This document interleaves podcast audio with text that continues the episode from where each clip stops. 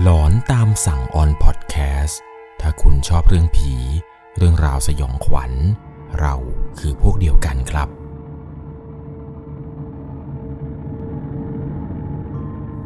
สวัสดีครับทุกๆคนครับ ขอต้อนรับเข้าสู่ช่วงหลอนตามสั่ง อยู่กับผมครับ1 1 LC สำหรับเรื่องราวความสยองขวัญที่ผมจะเล่าให้ฟังในวันนี้ครับ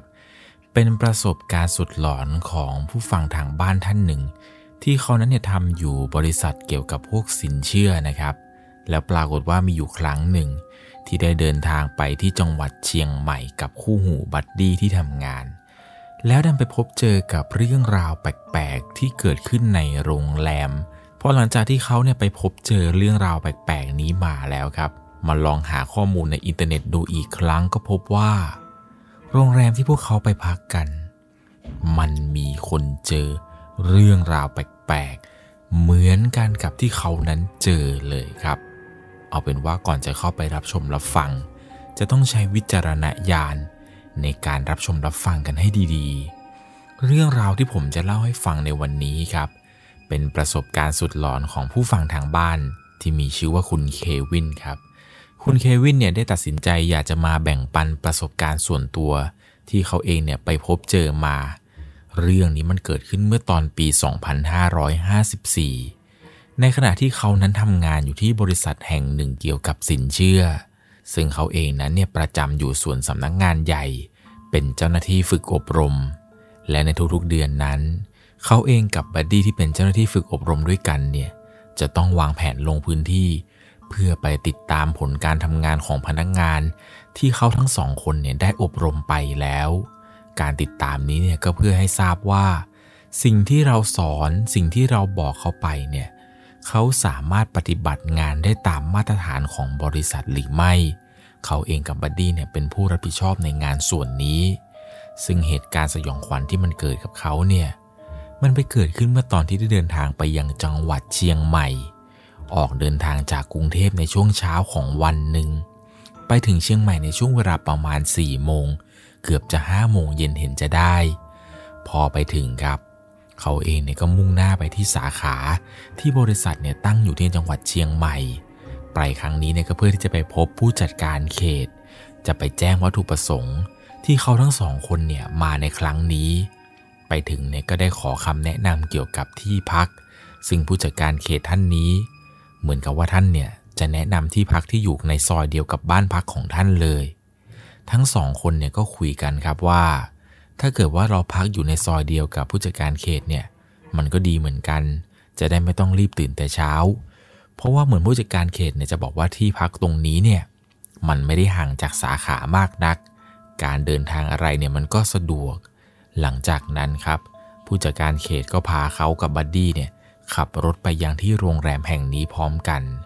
พอขับไปถึงครับผู้จัดการเขตแกก็พูดเลยครับว่า เนี่ยโรงแรมนี่แหละครับ ที่ผมแนะนำบ้านผมเนี่ยครับเลยเข้าไปอีกนิดก็ถึงแล้ว ไว้ยังไงแล้ววันที่ผมขอส่งแค่นี้นะ เดี๋ยวพรุ่งนี้เราเจอกัน เขาเองก็ตอบผู้จัดการเขตคนนี้ไปว่าอ๋ออได้ได้ครับโอโอเคครับ ขอบคุณมากครับผู้จัดการ จะว่าไปโรงแรมนี้ก็น่าพักดีเหมือนกันนะครับ ไว้เจอกันพรุ่งนี้นะครับ ลักษณะของโรงแรมที่ผู้จัดการเขตเนี่ยมาทิ้งเขาไว้กับเพื่อนเนี่ยก็ไม่ได้ต่างอะไรจากโรงแรมทั่วไปหรอกครับ มันก็มีอาคารพัก แต่ในส่วนของรายละเอียดของโรงแรมแห่งนี้เนี่ยผมขอที่จะไม่ลงรายละเอียดนะครับ เนื่องจากว่าถ้าเกิดบอกไปเนี่ยผมเชื่อว่าหลายๆคนเนี่ยอาจจะรู้แน่นอนครับ ว่าโรงแรมที่ผมพูดถึงนี้มันคือที่ไหนกัน เอาเป็นว่าโรงแรมแห่งนี้เนี่ยตกแต่งสไตล์ล้านนาทั่วๆไป ไฟของโรงแรมเนี่ยเป็นสีเหลืองนวล ดูๆแล้วเนี่ยน่าพักมากๆครับ หลังจากนั้นเนี่ยเขาทั้งสองคนครับก็รีบเดินไปที่เคาน์เตอร์ทันที โชคดีมากครับที่วันนี้ วิวหลังห้องของพวกเขาเนี่ยเป็นดอยสุเทพ เป็นวิวภูเขาเลยครับ เรียกได้ว่าคุ้มค่ากับการมาเชียงใหม่ในครั้งนี้มากๆ ในระหว่างที่ไปถึงที่เคาน์เตอร์ครับ ก็บอกพนักงานครับว่าอ๋อผมต้องการจะเปิดห้องหนึ่งห้องครับ พักกัน 2 คน พนักงานเนี่ยก็ได้ยื่นกุญแจ แล้วก็แนะนำกฎระเบียบต่างๆ ในการเข้าพักของโรงแรมแห่งนี้ หลังจากนั้นเนี่ยเขาก็รับกุญแจ แล้วก็เดินไปตามที่พนักงานคนนี้บอกทันที ว่าห้องที่พวกเขาพักกันนั้น มันอยู่ชั้นไหน ในระหว่างที่กำลังขึ้นลิฟต์ไปนี้ครับ ในลิฟต์เนี่ยตรงปุ่มบอกชั้น ตรงตำแหน่งที่เป็นชั้นสองนี้ครับ ในริปเนี่ยจะเขียนเอาไว้เลยว่าเป็นชั้นของสระว่ายน้ำก็เลยคุยกับบัดดี้ว่า เดี๋ยวเก็บของเสร็จเนี่ยขอมาว่ายน้ำก่อนนะเพราะว่าตอนที่ไปถึงเนี่ยฟ้ายังไม่มืดเท่าไหร่ ช่วงเวลาก็ประมาณ5้าโมงหกโมงกว่าหลังจากขึ้นไปถึงบนห้องปุ๊บ ก็เก็บข้าวเก็บของ แล้วก็วางแผนกับบัดดี้กันครับว่าเดี๋ยวหลังจากที่เขาเนี่ยว่ายน้ำเสร็จปุ๊บ เดี๋ยวเราจะไปหาอะไรกินกัน ส่วนบัดดี้เนี่ยไม่ยอมลงมาว่ายด้วยกันครับบัดดี้บอกว่าขอพักสายตาหน่อย เพราะว่าเราสองคนเนี่ยขับรถมาไกล หลังจากนั้นเนี่ยเขาเองก็ลงมาว่ายน้ำเพียงคนเดียวครับ ตอนลงมาเนี่ยก็กดลิฟต์ลงมาชั้น 2 เพราะว่าสระว่ายน้ำของโรงแรมนี้เนี่ยมันอยู่ชั้น 2 ครับ แยกออกมาจากตัวอาคารอีกทีหนึ่งพอลงมาถึงก็เห็นว่าในสระเนี่ยมันก็มีกับแขกคนอื่นๆที่ว่ายน้ำกันอยู่แล้ว ในระหว่างที่ว่ายไปอยู่สักพักหนึ่งครับ คนอื่นที่เข้ามาเล่นน้ำเนี่ยเขาก็ค่อยลุก แล้วก็ค่อยเดินกลับห้องกันไป ตอนนั้นเองก็เหลือเพียงเขาแค่คนเดียวครับ ที่กำลังว่ายน้ำอยู่ในสระ ในใจก็คิดอยู่ว่า เดี๋ยวอีกสักพักหนึ่งก็คงจะมีใครมาว่ายด้วยกับเราหรอมั้ง ก็ว่ายไปงั้นเกือบจะชั่วโมง ตอนว่ายเนี่ยท้องฟ้าก็เริ่มมืดแล้วครับ คิดในใจแล้วว่า ไม่น่าจะมีใครมาแล้วมั้ง แต่อะไรก็ไม่รู้ครับ ตอนที่กำลังว่ายน้ำอยู่นี้ก็ดนจิตดนใจ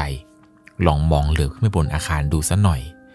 ปรากฏว่าพอได้มองหันขึ้นไปบนอาคาร ก็เห็นว่ามีผู้หญิงคนหนึ่งครับ ยืนอยู่ตรงกระจกห้องพัก ผู้หญิงคนนี้เนี่ยยืนในลักษณะที่อุ้มลูกน้อย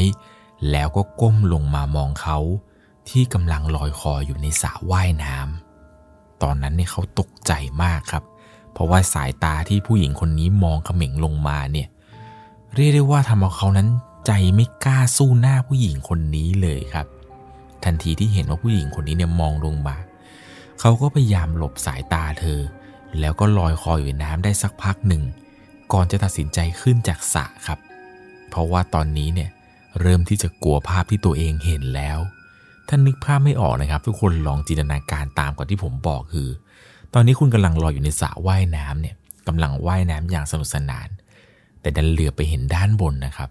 ว่ามันมีใครก็ไม่รู้อุ้มลูก มองคุณลงมา ไม่รู้ด้วยซ้ำครับว่านั่นคือผีหรือว่าคน แต่ภาพที่เขาเห็นตอนนั้นเนี่ยเรียกได้ว่ามันสยดสยองมากๆ ตัดสินใจรีบขึ้นไปอาบน้ำเปลี่ยนเสื้อผ้า แล้วก็ชวนบัดดี้ออกไปหาอะไรกินกันแถวแถวกาดหลวง หลังจากที่ทานข้าวกินข้าวอะไรกันเสร็จปุ๊บ ก็พากันเดินทางกลับที่พักช่วงเวลาประมาณสี่ทุ่มกว่าๆพอกลับมาถึงที่โรงแรมนี้ครับก็พบว่า ตรงเคาน์เตอร์เนี่ยไม่มีพนักงานทำงานอยู่แล้ว ทั้งโรงแรมเนี่ยไม่เหลือพนักงานแม้แต่คนเดียว บรรยากาศค่อนข้างที่จะวังเวงพอเดินเข้ามา มองซ้ายมองขวา ก็ไม่ได้พบเจอใคร ด้านหน้าเนี่ยมีเหลือเพียงแค่พี่รปภคนเดียว ที่ประจำอยู่ป้อมหน้า ส่วนพนักงงานคนอื่นในโรงแรมเนี่ยไม่รู้ว่าหายไปไหนกันหมด บรรยากาศมันน่ากลัว แต่ด้วยความที่ว่าเขาเองเนี่ยไม่ค่อยเป็นคนที่กลัวเรื่องอะไรแบบนี้ ก็ชวนบัดดี้ครับว่าเดี๋ยวคืนนี้เนี่ยเรารีบนอนกันดีกว่า เดี๋ยวพรุ่งนี้เช้าเราจะได้รีบไปทำงานกัน พากันเดินมาสองคนครับ เดินจากหน้าโรงแรมจนมาถึงลิฟต์ก็กดลิฟต์ไปที่ชั้น 5 เป็นชั้นที่เขานั้นพักกันในค่ำคืนนี้ พอทันทีที่ประตูลิฟต์เปิดออกเนี่ย เขาก็รีบเข้าไป กดไปที่ชั้นห้าแล้วรีบปิดประตูลิฟต์ทันที ในระหว่างที่ลิฟต์นั้นกำลังเคลื่อนขึ้น ปรากฏว่าจู่ๆครับ ลิฟต์มันก็มาเปิดเองอยู่ตรงบริเวณชั้นสองพอประตูลิฟต์เปิดออกปุ๊บเขาทั้งสองคนก็ได้เห็นว่าเป็นสระว่ายน้ำที่ทางโรงแรมเนี่ยปิดไฟมืดสนิท ในใจเนี่ยก็คงคิดว่า น่าจะมีแขกเนี่ยมาว่ายน้ำแล้วมากดลิฟต์เตรียมจะขึ้นห้องด้วยกันละมั้ง คิดว่าเดี๋ยวก็คงจะขอขึ้นไปด้วย ก็รอสักพักหนึ่งครับ ปรากฏว่า มันก็ไม่มีใครออกมาเลยครับ บรรยากาศชั้นสองเนี่ยคือมืด ไม่มีแสงไฟ มีเพียงแค่แสงจากดวงจันทร์ที่ส่องผ่านทางเดินตรงสระว่ายน้ำมาเล็กน้อย ก็ยืนรออยู่นั้นครับ ตัดสินใจว่าถ้าไม่มีคนมาเนี่ยก็จะปิดลิฟต์ ก็ในระหว่างที่กำลังจะปิดลิฟต์นี้ครับ มือเขาเนี่ยก็กดปุ่มไปปุ๊บ ลิฟต์กำลังจะปิด มันก็มีเสียงตะโกนเสียงผู้หญิงแต่พูดขึ้นมาครับว่า รอด้วย พอเขาได้ยินเช่นนั้นเนี่ยก็รีบไปกดปุ่มเปิดลิฟต์ทันที พอลิฟต์เปิดออกปุ๊บ ก็ชะโงกหน้าไปดูครับ ว่าใครจะขึ้นมาบนลิฟต์ด้วยกัน แต่ปรากฏว่าพอชะโงกหน้าไป มองซ้าย มองขวา ไม่มีใครยืนอยู่ในชั้นสองเลยครับ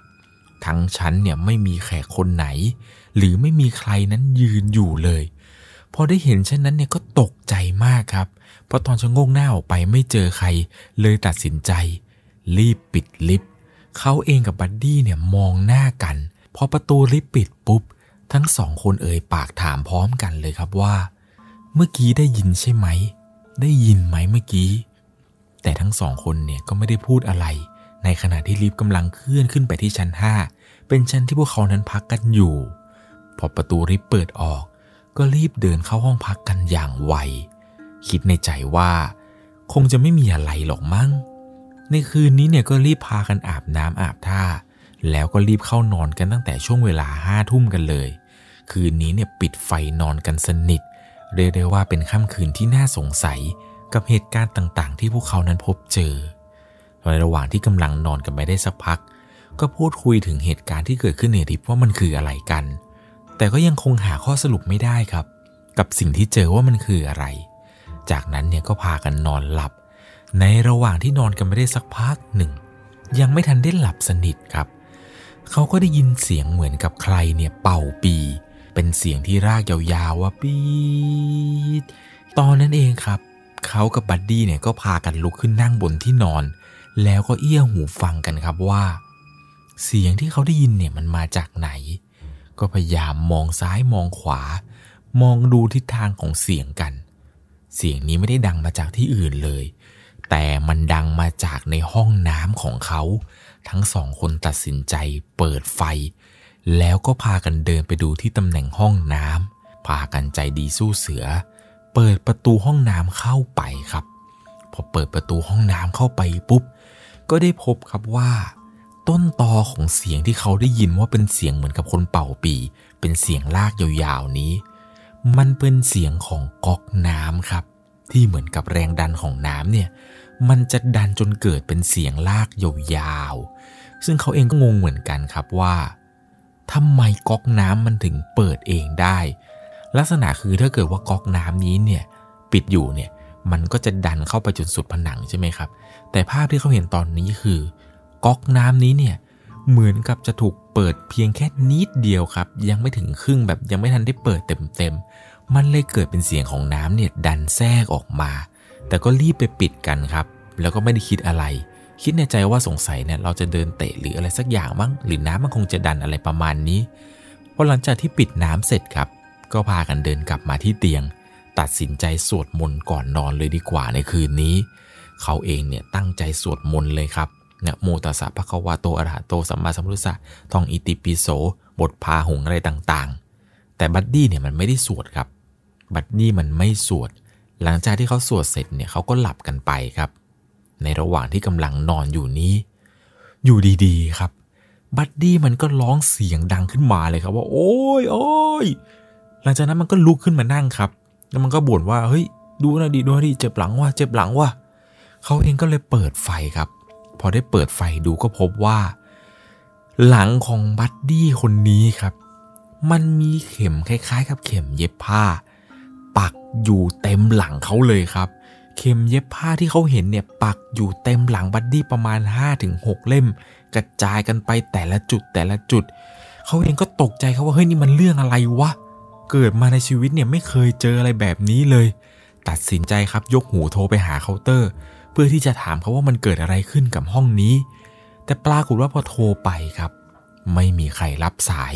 เวลาตอนนี้เวลาตีสองกว่าถ้าเกิดเราลงไปหาที่พักใหม่เนี่ย ก็ไม่รู้ว่าจะต้องไปหาที่ไหน แล้วไม่รู้ด้วยว่าโรงแรมที่จะไปหาเนี่ย มันจะดีหรือมันจะเจอเรื่องที่หนักกว่านี้อีก เลยบอกบัดดี้ครับว่าเอาอย่างนี้ เดี๋ยวเราฝืนนอนกันต่อเลยดีกว่า เขาเองเนี่ยก็ตัดสินใจดึงเข็มออกจากหลังบัดดี้ครับ แล้วก็ไปวางไว้บนหน้าทีวี หลังจากนั้นทั้งสองคนเนี่ยก็ฝืนพากันหลับมาต่อ โดยที่ตัดสินใจว่าเดี๋ยวเช้ามา ค่อยรีบเก็บของแล้วออกจากห้องนี้กันดีกว่า ตัดสินใจได้ปุ๊บก็รีบล้มตัวลงนอน แต่ว่าหลังจากนี้เนี่ยจะไม่ปิดไฟนอนสนิทแล้วครับ เขาตัดสินใจไปเปิดไฟหน้าห้องน้ำเอาไว้ แล้วก็เข้านอนกัน ในระหว่างที่กำลังนอนหลับนี้ครับ เป็นช่วงกึ่งหลับกึ่งตื่นของเขาพอดี เหมือนกับว่าเขานั้นจะสะดุ้งตื่นขึ้นมา เพราะว่าได้ยินเสียงเหมือนกับว่ามีใคร เอาไม้เนี่ยมาเคาะที่ประตูครับ เสียงดังปักปักปักพอเขาตื่นขึ้นมาครับ ก็พบว่าตัวเอง ไม่สามารถที่จะขยับแขน ไม่สามารถที่จะขยับขาได้ ลักษณะเหมือนกับโดนผีอำแล้วเขาก็พบว่ามันมีคนคนหนึ่งครับ ยืนอยู่ตรงหน้าห้องน้ำหน้าห้องน้ำตรงนั้นเนี่ยก็คือตำแหน่งประตูทางเข้าพอดี ยืนถือไม้กวาด ด้วยเนื้อตัวที่เปียกปอน หน้าเขาเนี่ยซีดมากๆ ความรู้สึกตอนนั้นเหมือนกับว่าสิ่งที่เขาเห็นเนี่ยพยายามที่จะพูดคุยกับเขา แต่ปากของสิ่งที่เห็นนั้นมันไม่ขยับ เขาได้ยินเสียงพูดขึ้นมาครับว่า ช่วยด้วย ช่วยด้วยหนาวเหลือเกิน ช่วยด้วย เท่านั้นแหละครับ เขาพยายามที่จะรีบขยับตัวเพื่อที่จะเรียกบัดดี้ที่มันนอนอยู่ข้างๆเตียง แต่ตัวก็ขยับไม่ได้ อ้าปากก็ไม่ได้ พยายามจะส่งเสียงอย่างไรก็เสียงก็ไม่ออก แล้วเหมือนกับว่า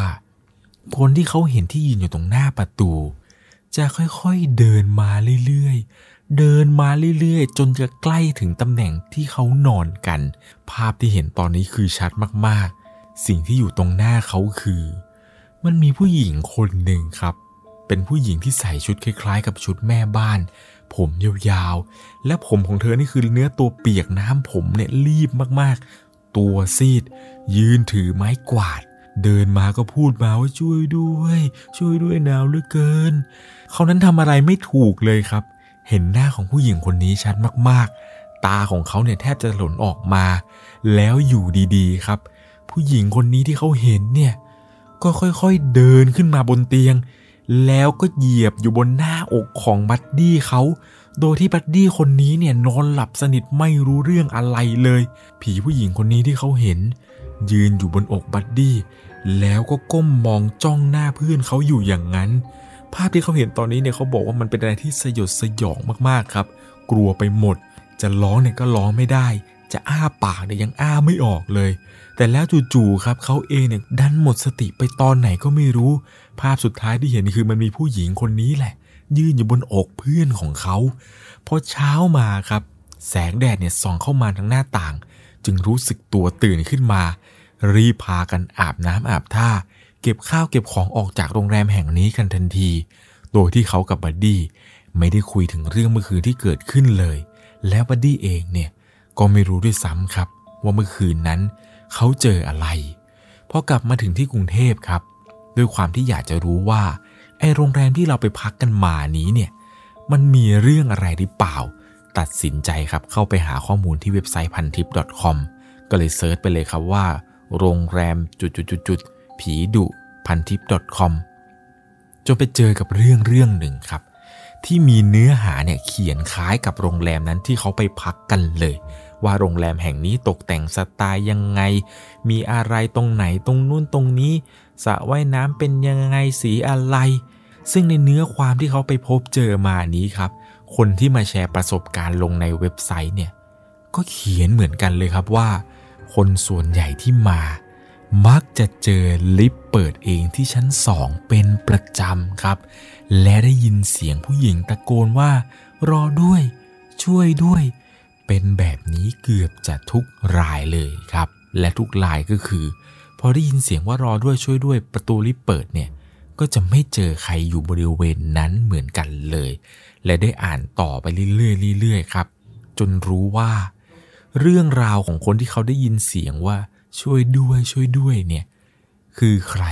มีผู้ใช้งานพันทิปคนหนึ่งครับได้เขียนเอาไว้ว่า โรงแรมแห่งนี้ มีแม่บ้านคนหนึ่งครับ ที่เป็นแม่บ้านประจำโรงแรมเนี่ย เธอได้ทำความสะอาดบริเวณสระว่ายน้ำแต่จู่ๆเนี่ยเธอเป็นลม ล้มตกลงไปในสระไม่มีใครเห็นจนกระทั่งเนี่ยเธอเสียชีวิตอยู่ในสระว่ายน้ำนั้น แต่โรงแรมเนี่ยได้ปิดข่าว เพราะกลัวว่าจะเสียภาพลักษณ์ครับ หลังจากนั้นเนี่ยเขาเองกับบัดดี้ก็พากันทำบุญอุทิศส่วนกุศลให้ แล้วก็ไม่คิดจะกลับไปที่นั้นอีกเลย จนมาถึงทุกวันนี้เนี่ยเขาบอกว่าเขาไม่ได้เล่าเรื่องราวที่ว่าในคืนนั้นเนี่ยเห็นว่ามีวิญญาณผีแม่บ้านเนี่ยมายืนอยู่บนอกเพื่อนเขานะครับ ซึ่งหวังว่าคลิปนี้ออกไป เพื่อนคนนี้ที่เป็นบัดดี้เขาที่ไปนอนโรงแรมด้วยกันเนี่ยหวังว่าจะรู้แล้วนะครับว่าในค่ำคืนนั้นมันเกิดเหตุอะไรขึ้น เรียกได้ว่าเป็นประสบการณ์ที่สยองขวัญมากๆเลยนะครับ กับโรงแรมแห่งนี้ที่พวกเขานั้นไปพบเจอกันมา นี่ถ้าเขาตัดสินใจสวดมนต์ก่อนจะนอนเนี่ยอาจจะเจอเรื่องที่มันเบากว่านี้ก็เป็นไปได้ แต่ก็ไม่แน่เหมือนกันนะครับ เพราะว่าหลายๆ กรณีที่ผมเห็นเนี่ยไม่ใช่เพียงแค่ว่าสวดมนต์ก่อนนอน แล้วผีจะไม่มาหลอกเรานะครับ ผมเองเนี่ยเคยมีประสบการณ์ว่าผมสวดมนต์แล้วโดนผีหลอกครับ ผมก็เลยบอกตัวเองตลอดเลยครับว่าหลังจากนี้ไปพักที่ไหนพักโรงแรมอะไร จะไม่สวดมนต์อีกต่อไปเลย เพราะว่าผมนั้นสวดแล้วเจอ หลายๆ คนเนี่ยก็บอกว่าสวดเลยจะได้ไม่เจอ ซึ่งอันนี้เนี่ยก็ขึ้นอยู่กับความเชื่อของแต่ละคนนะครับ จะสวดไม่สวดเนี่ยขึ้นอยู่กับคุณเลยครับ ใช้วิจารณญาณส่วนตัวตัดสินเอาได้เลย ยังไงแล้วในค่ำคืนนี้ก่อนจากกันไป ถ้าคุณชอบเรื่องผี เรื่องราวสยองขวัญ เราคือพวกเดียวกันครับ ใครที่กำลังรับฟังอยู่ในโรงแรม ก็ขอให้คุณนั้นคิดดีๆนะครับ ว่าคุณจะสวดมนต์หรือจะไม่สวดมนต์ก่อนนอนกันแน่ ขออย่างเดียวเลยครับ ถ้าเจออะไรแปลกๆ มาเล่าให้ผมฟังด้วยนะครับ สวัสดีครับ สามารถรับชมเรื่องราวหลอนๆเพิ่มเติม ได้ที่ YouTube c h anel 1 LC ยังมีเรื่องราวหลอนๆที่เกิดขึ้นในบ้านเรา รอให้คุณแนนได้รับชมอยู่นะครับ